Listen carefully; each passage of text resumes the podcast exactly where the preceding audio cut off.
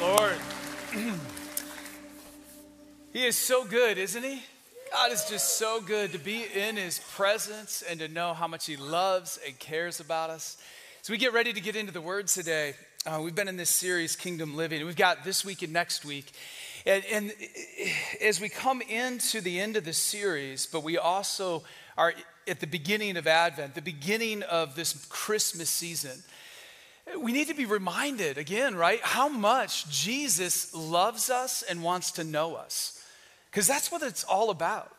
Like, kingdom living can't happen if we don't come into relationship with the King.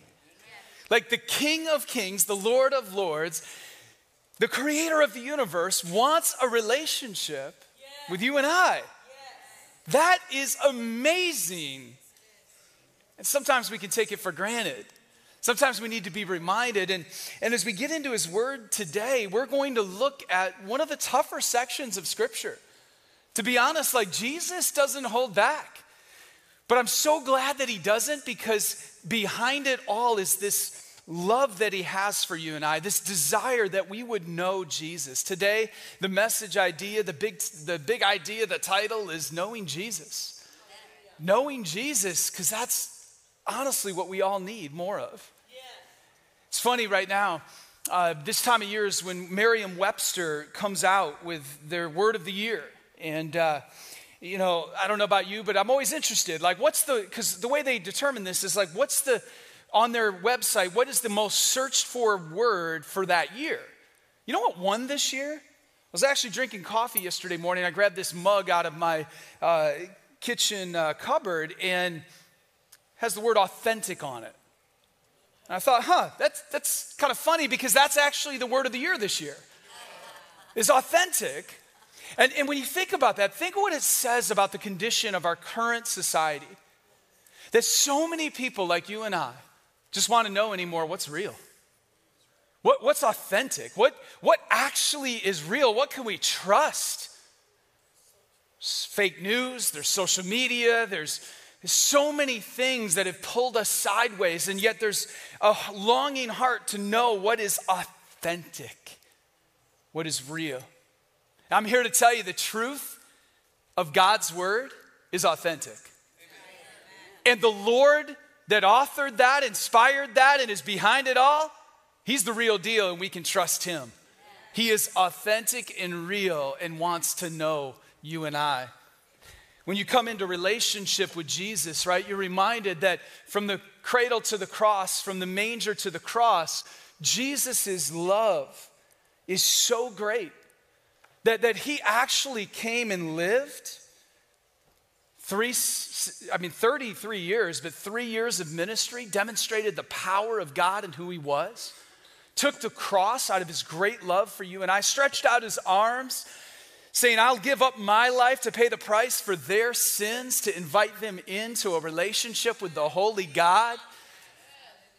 Rose again three days later, demonstrating the power over death and sin and suffering, and then offering you and I abundant life. That is the identity of the one who is trustworthy, who is good who is able, who I hope and pray no matter what else happens today, that you see and know that He loves you, He's for you, and He's got something today that He wants you to hear.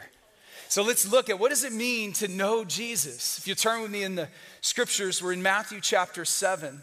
I'm actually going to pick up with the two verses I finished with last week, and we're going to look at three uh, sections where Jesus talks about believers the de- deceivers and the deceived. And he gives us three tests that we can know whether something is authentic or real. And in all of that, we'll pick up first in verse 13. Jesus says, Enter by the narrow gate, for the gate is wide and the way is easy that leads to destruction. And those who enter by it are many. For the gate is narrow and the way is hard that leads to life, and those who find it are few. Jesus lays out here, if you're taking notes, this reality that knowing Jesus leads to life transformation. That, that actually to know Jesus is to know the one who created you, the one who has a plan for you, the one who says, Hey, I love you as you are, but I'm not going to leave you there. I got more for you. I'm going to transform you. I'm going to change you. I'm going to do something with your life that will show up in a very broken world that is on a path. Did you catch it? There's a narrow gate and there's a wide gate. Uh, through the narrow gate, Jesus would say in John 14, 6, I'm the way, the truth, and the life. No one can come to the Father except through me. That He is the narrow gate. In John chapter 10, he actually lays out that it's, it's the good shepherd. He is the good shepherd, that when we hear his voice, he invites us on paths of life. John 10 10 says that actually there's a path of destruction, that there's an enemy of our souls that's out there, that's working in the world, that no, loves nothing more than to steal, kill, and destroy. But he's come to give life and life abundantly. And so when he says to, to go through the narrow road is hard, it is, but it leads to life. It's hard because once we've received Jesus, He wants to transform every aspect of our life. And that means that as you walk in a world that is filled with destruction, you're going to stand out or you're going to slip back in. And this is why he says that path, that path is super wide. It's, think of like a five lane highway, right? Or a four lane Route 60 through Vero. It's wide, right? And there's many on it, and it leads to destruction. The invitation from Jesus is to realize who he wants to be in our life, but then also through our life. That he wants to change us, he wants to transform us. There's this road test that he's laying out that helps us to recognize, if you're taking notes, real believers. Believers in Jesus Christ. This road test of recognizing believers means that, that we actually begin to understand that we will have a contrast salt and light, life and destruction. And that in that, there's those that have gone before us and have helped us to understand what it means to, to actually be those kind of people because that could be a lot of pressure if we put it on, on, our, on our, ourselves. But the beauty of the Lord Jesus is He says, You can't, but I will. You, you won't be able to do it, but I'll help you. And it's in that humility, in that recognition of who He is and what we need, that God really begins to work in the life of a believer and in the life of a community of believers. Dietrich Bonhoeffer, a theologian and author, a pastor as well in Germany, he said this. He said, The community of the saints is not an ideal community consisting of perfect and sinless men and women. Isn't that good news? Where there is no need for further repentance. No, it is a community which proves that it is worthy of the gospel of forgiveness by constantly and sincerely proclaiming God's forgiveness. It is a community of men and women who have genuinely encountered the precious grace of God and who walk worthily of the gospel by not casting the grace recklessly away. When we understand how much we need Him, the transformation, the regular forgiveness, the regular grace that we're not perfect. It invites us to live for Him in the ways that then, on the path to destruction, people begin to notice the difference. Like, let me just tell you if nobody's ever noticed that you're a believer outside of the church, ooh, church, there may be something going on in your life that Jesus wants to transform today. Because He actually says that you and I are to be out among on this path of destruction those that bring life. Amen. We're to be actually those that see and act and love and serve like Jesus. Amen. He actually says that how we smell matters. So if you didn't take a shower today, I'm just kidding. I'm just kidding. I mean, if you, if you didn't take a shower, that's on you, but eh, listen to what 2 Corinthians 2, verse 15 and 16 says about the aroma of Christ. It says, For we are the aroma of Christ to God among those who are being saved and among those who are perishing. To one, a fragrance from death to death, to the other, a fragrance from life to life. Who is sufficient for these things? The reality is, we're, we're not sufficient, but He is, and He wants us to be the aroma of Christ on that road. That, that road that He calls us down, the narrow road that there's moments where it's hard, but it's because we need Him so we don't fall into our old behaviors. What is destruction? It's turning to things that we used to turn to. It, it's turning to, anxieties and anger and, and, and, I'm preaching to myself right now, right? Like it's it's turning to all those things that cope with the, the things instead of turning to Jesus. So we get triggered and, and we start binging Netflix. Or, or we get triggered by something and we start scrolling endlessly at night on social media. Or we turn to Ben and Jerry's. That was about actually how it went in first service, too. I think we have a problem with Ben and Jerry's. we, we turn to things instead of turning to Jesus. And see, when he says the narrow way is hard but leads to life, it's because he wants to say, hey, instead of turning to those things, let me invite you out. Let me do something in your life where I can be the aroma, where I can use you with others on the road. It's actually one of my favorite passages in the book of Acts where a man named Philip, who has a booming ministry, he's an evangelist, things are going well, people are being saved and baptized and delivered, and, and he, he knows Jesus. And because he knows Jesus, he doesn't stay where the action is, he actually listens and allows God to invite him out to be the aroma on a desert road between Jerusalem and Gaza to actually talk to somebody that needs to hear about Jesus. Let me read it to you. In Acts chapter 8, picking up in uh, verse 26, it says, Now an angel of the Lord said to Philip, Rise and go towards the south to the road that goes down from Jerusalem to Gaza. This is a desert place. And he rose and went, and there was an Ethiopian, a eunuch, a court official of Candace, queen of Ethiopians, who was in charge of all of her treasure. He had come to Jerusalem to worship. So here's somebody who's in government, who's in charge, who's trying to worship God, but still doesn't know Jesus. Are you tracking? It says, and he was returning, seated in his chariot, and he was reading the prophet Isaiah. The Spirit said to Philip, Go over and join this chariot. A nice way of saying, Go over, stop it. I mean, can you imagine? Stop that vehicle and get in, get in the vehicle with him, right? This is what's happening. He says, So Philip ran to him and heard him reading Isaiah the prophet. And he asked, Do you understand what you are reading? And he said, How can I unless someone guides me? And he invited Philip to come up and sit with him. Can I just tell you, part of being the aroma of Christ is being willing to sit with people that need to understand more about the God that you serve and the Jesus that you know. So if all you're ever doing is sitting and receiving but never sharing, come on, church. There is something God wants to do through your life. And, and he's willing, because all of us have at probably some level that moment where somebody was willing to sit with us and say, Hey, you heard this or read this in the Bible, let me help you understand it. Good cup of coffee, maybe a small group, maybe it's, you know, a, a lunch, whatever it looks like. Our life groups, our classes, all of those are places where we're supposed to be putting our arm around each other, sitting down and doing that. Can I get an amen? That's a part of the transformation is being willing to be those kind of people. Which I didn't say this this strongly in first service, but that might mean that you get less time to yourself.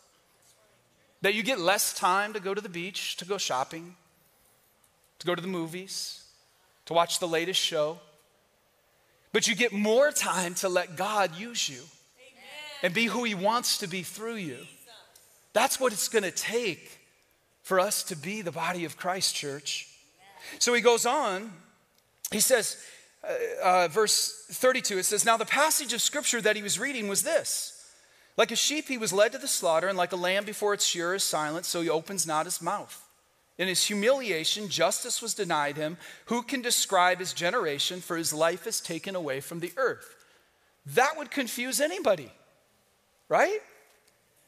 And so the eunuch said to Philip, About whom I ask you, does the prophet say this, about himself or someone else?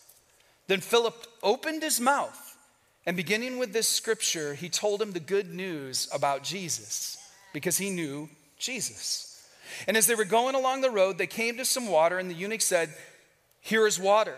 What presents me or prevents me from being baptized? And he commanded the chariot to stop and they both went down into the water, Philip and the eunuch, and he baptized him. Isn't that awesome? You may have noticed my shirt says from death to life. These are our new baptism shirts. This is what we celebrate in the act of baptism. Is that moment when somebody has had the light bulb go on and they say, I, I know Jesus, and I want to celebrate his life through baptism. My old life as I go under the water is, is symbolically dead. It's, it's over. Jesus paid the price. And just as Jesus rose, I come up out of the water, bearing public witness, declaring my testimony that I've come to life because of knowing Jesus. Just as, you know, he said, Hey, there's water. Can I be baptized? There's water. And if God is leading you today and you've never been baptized as a confessing believer, come, in fact, right now, like literally, you can get up and go find one of our staff and talk about that because that matters more than anything else I'm going to say if you've never done that. Now, we baptized seven people in first service. We have five signed up in this service already. Y'all, God is moving. And it's transformation, right? It's, it's what He's about. And He's inviting each of us, I believe, to be a part of that. Now, the thing about that is as we're on that road, He doesn't just finish there, right? He, he goes on in a few more verses and he begins to talk about not just the road test, but the fruit test, because he knows while we travel on the road, there's going to be lots of chatter, lots of voices. Some of them are going to tell us stuff that sounds good, but may actually be things that lead us astray. So let, let me read to you next the next warning, the next test about the deceivers. Y'all ready? Whew. It is powerful. Matthew 7, verse 15. Beware of false prophets who come to you in sheep's clothing, but inwardly are ravenous wolves. You will recognize them by their fruits. Are grapes gathered from thorn, uh, thorn bushes or figs from thistles?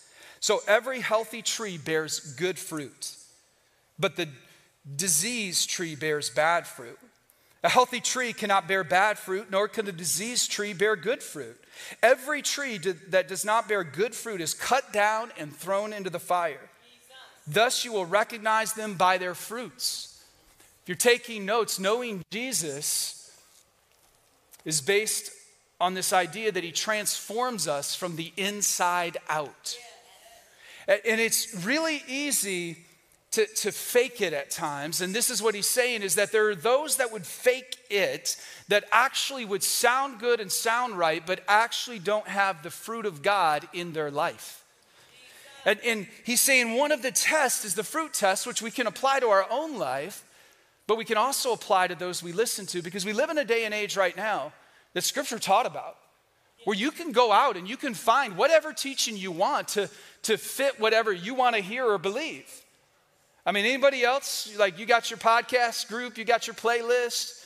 You, you might even take a, a message or something you're listening to, and you're, you're three minutes in, and you, you get triggered and go, uh uh-uh. uh, skip to the next week, skip to the next one. And, and, here's the thing I think what Jesus is trying to get at is to, to help us understand, like, yeah, there's, there's some stuff we need to be aware of that's not good. And, and if all you're ever doing is pursuing teaching that, comforts you and encourages you right where you're at, but never challenges, never teaches, rebukes, corrects, tells you maybe you still got something to work on. I mean, come on, y'all. Jesus wants us to grow up. Listen to what 2 Timothy said.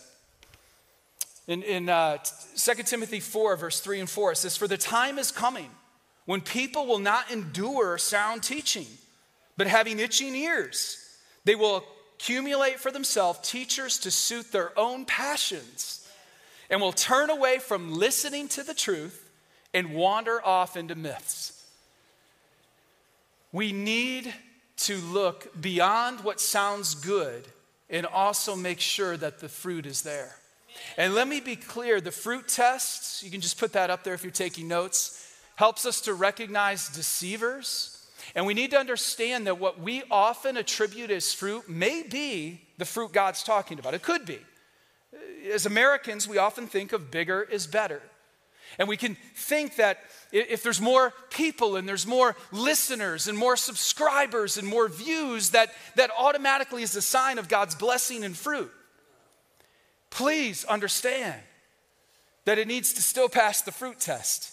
It could be that God is growing a ministry or growing a church, but it also may not pass the test. And we've seen this in our generation, in the last two generations, right? Ministry after ministry, where behind the scenes, Their fruit test was not being passed, that the character had outstripped the root and the ministry fell over.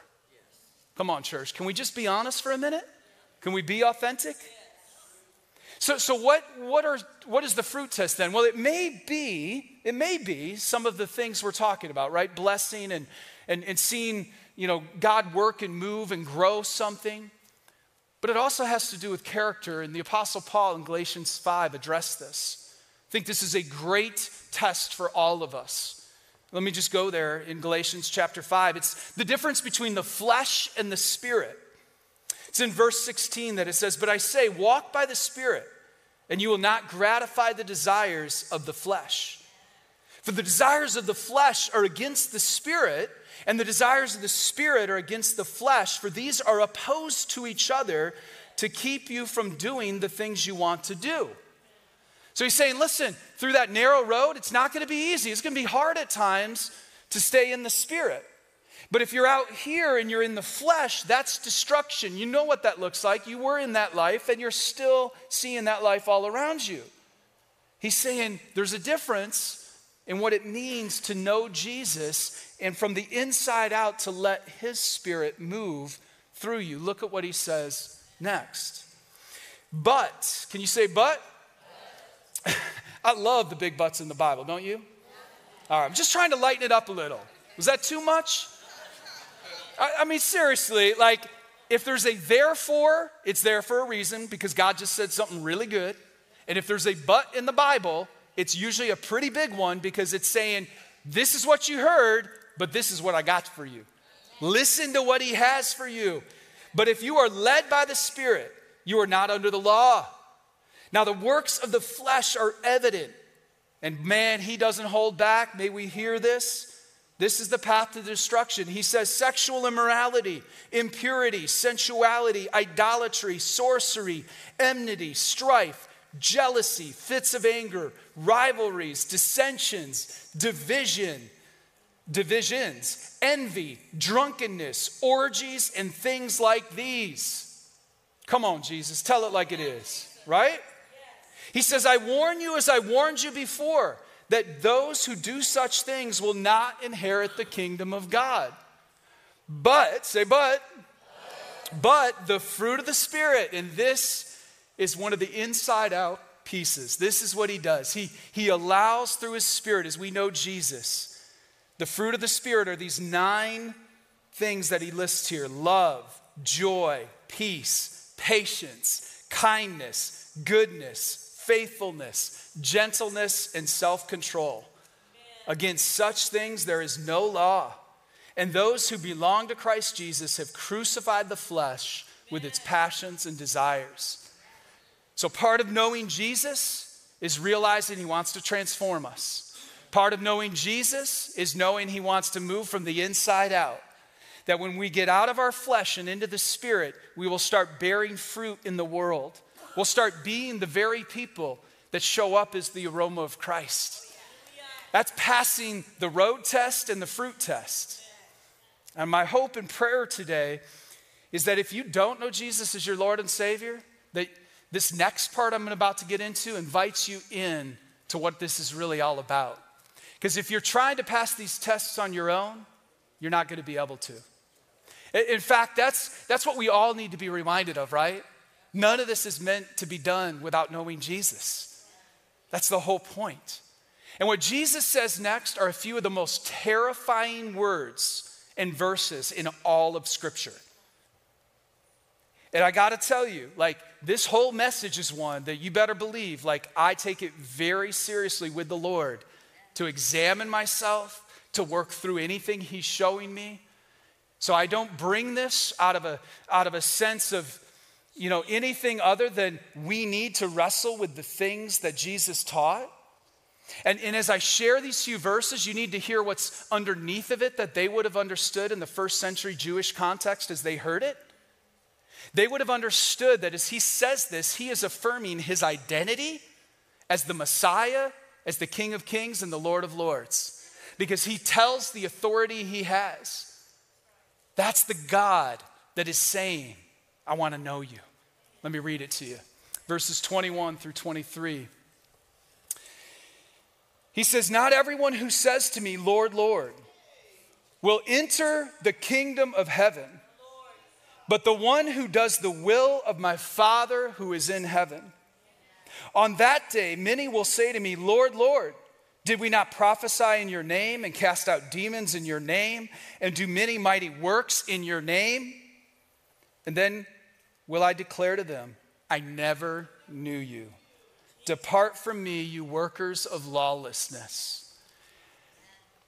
It is possible to be around the things of God. It is possible to be around a church and not know Jesus. You see, it's not based on our works. If you're taking notes, knowing Jesus is based on his work, Amen. not ours. And this is vital to understand because no amount of effort, no amount of self sufficiency, no amount of trying will ever be enough. It will always fall short. And the great deception that is happening is the enemy trying to teach us that it might be possible in our works to, to do what God has asked us to do, to, to prove we're worthy. And, and he's saying, no, there are some that, that actually will be around and well, they'll, they'll say, Lord, and they'll act the part and they'll say the things, they'll serve, they'll show up to church, they'll give. Uh, but, you know, Monday through Saturday, it's a whole different story. That, In fact, they don't know Jesus, and that's my invitation to you, right? Is when you know Jesus, He's a seven day a week, 52 week a year, 365 day a year reality. And that's the invitation is to realize he ain't just showing up in your life today. He wants to show up tonight, tomorrow, Tuesday, Thursday, and any actual day with the word D A Y or the letters D A Y at the end. That's the awesome opportunity of knowing Jesus. And it's His work, not ours, that, that leads us. So let me give you an example. Uh, I brought this with me. I have one more thing to show you. So, you know, this is actually one of my favorite teams. Now, don't, don't some of you get triggered, okay? But the reality is, you know, I, you know by now, many of you, I'm a big Michigan football fan, okay? And uh, I, I won't even talk about the season and all the stuff right? But, but what I'll say is, um, this started when I was about nine or 10. I fell in love as a kid with, with this team. And I'm a fan of the team, right? I, I, I, love the team. I love the season we're having. I'm excited about it. Some of you would go, Well, what, what do you know about them? Not a lot, because I didn't go to school there, didn't play on the team. In, fact, academically, my works weren't good enough. I barely got, you know, like I, I did just enough to get on honor roll. I couldn't get in. Athletically, I played football, but I wasn't talented enough to play for Michigan. My works weren't enough. Are you tracking with me? So for years, I've been a fan that that team knows nothing about. They don't care that I'm talking about them today. They don't know me. Are you seeing the correlation?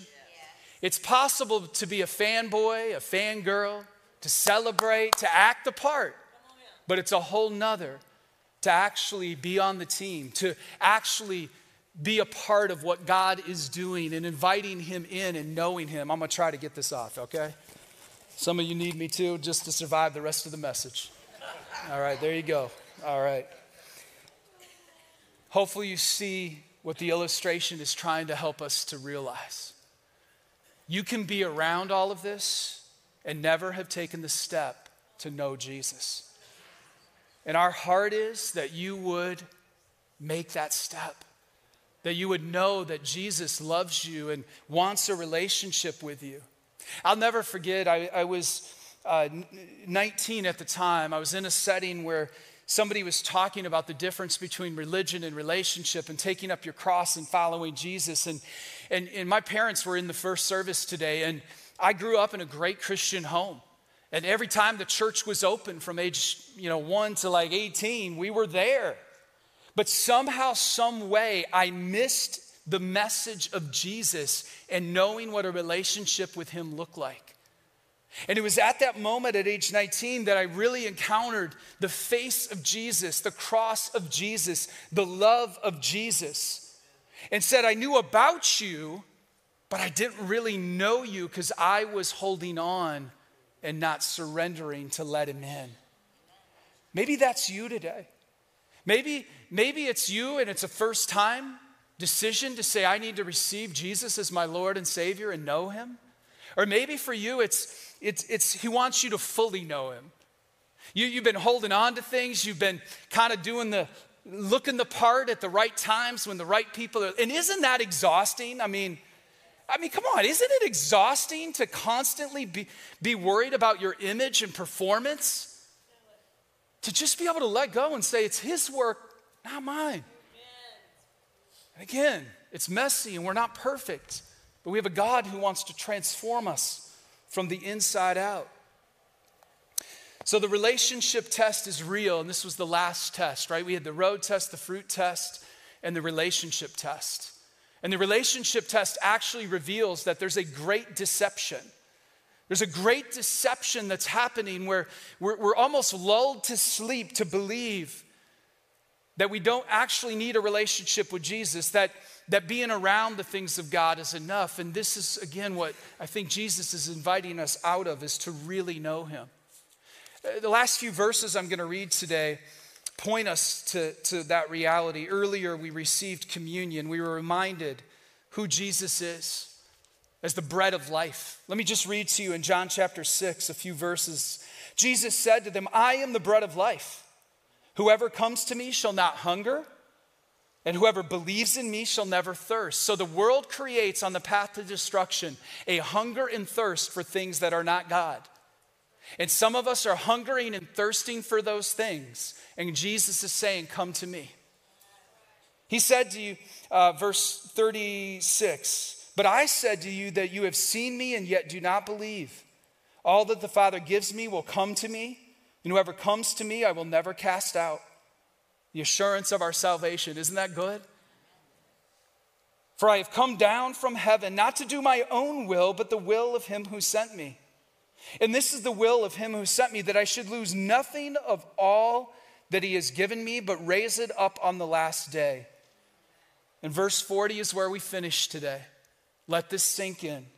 For this is the will of my Father, that everyone who looks on the Son and believes in him should have eternal life, and I will raise him up on the last day.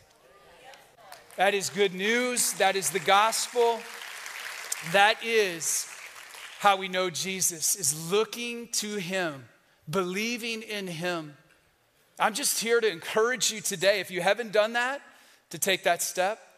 In fact, we can put our next step questions up for today. The first is Do you know Jesus? And some of you, it's, as I mentioned, it's that first step to confess with your mouth, believe with your heart, and ask Him to be Lord. Others of you, you've known about Jesus, and He's saying, I want you to know me. You want to change your life? You want to change your 2024? You want to experience life as is meant to be? Get to know Jesus. Secondly, what do you need to do today to obey Jesus and know Him more fully? What is He showing you? What's He revealing? What aspect of your life is He saying, hey, you're on this road right now, get back where you're supposed to be? Or is it a fruit issue, right? Is it, is it something that you're falling into because you've always fallen into it? And God's saying, no, turn to me. Let me pull you out of that. You, you ever caught yourself like just, you don't even know why that Ben and Jerry's is in your hand? Or why you're scrolling for two hours? Or why you just allowed that gossip to come out of your mouth and that backbiting? And you immediately feel it, and that's the Spirit if you're a believer. That's the Spirit of God saying, I've got something better for you. So rather than hiding it, what would it look like to say, Jesus, I want you to know every part of my life because you already do. I'm gonna quit hiding, I'm gonna bring it to you because I wanna know you in every aspect. And here's what'll happen your life will begin to change from the inside out. And I believe you'll start to be used by God in new ways. where in your neighborhood or in the church or in the grocery store or at the beach or at work, somebody notices there's something different about you. You don't seem like you're on the same path. I'm seeing fruit out of you. I'm seeing, they won't say fruit likely. If they do, that's a different conversation. but they're going to say, there's something that just seems different about you. What is it? That's where God begins to use us and life takes on a whole new meaning. So I'm going to pray over us, and then we have an opportunity uh, to baptize some folks today that are making that decision. As I pray, what I'm going to do is create a really awkward pause in the middle of the prayer. You're going to think that I forgot about you. You're going to think maybe I fell asleep. You're going to be tempted to open your eyes and see if I'm still here. But I'm just telling you in advance, I want to give 30 to 60 seconds in the middle of the prayer to just allow you to breathe and to do business with God. To just say, God, here's what I think you're showing me. I want to know you. Whatever that looks like, okay? Let me pray. Father, we love you and praise you. We thank you that with these warnings and these tests, ultimately underneath it all is an invitation from you to know you, the God of the universe. I thank you for your love. I thank you for your invitation today. I thank you that you want to transform our lives from the inside out and use us authentically to make a difference in the world. Right now, Father, I just want to create space for us to do business with you. So, these next few seconds, this next minute, it's yours. Have your way.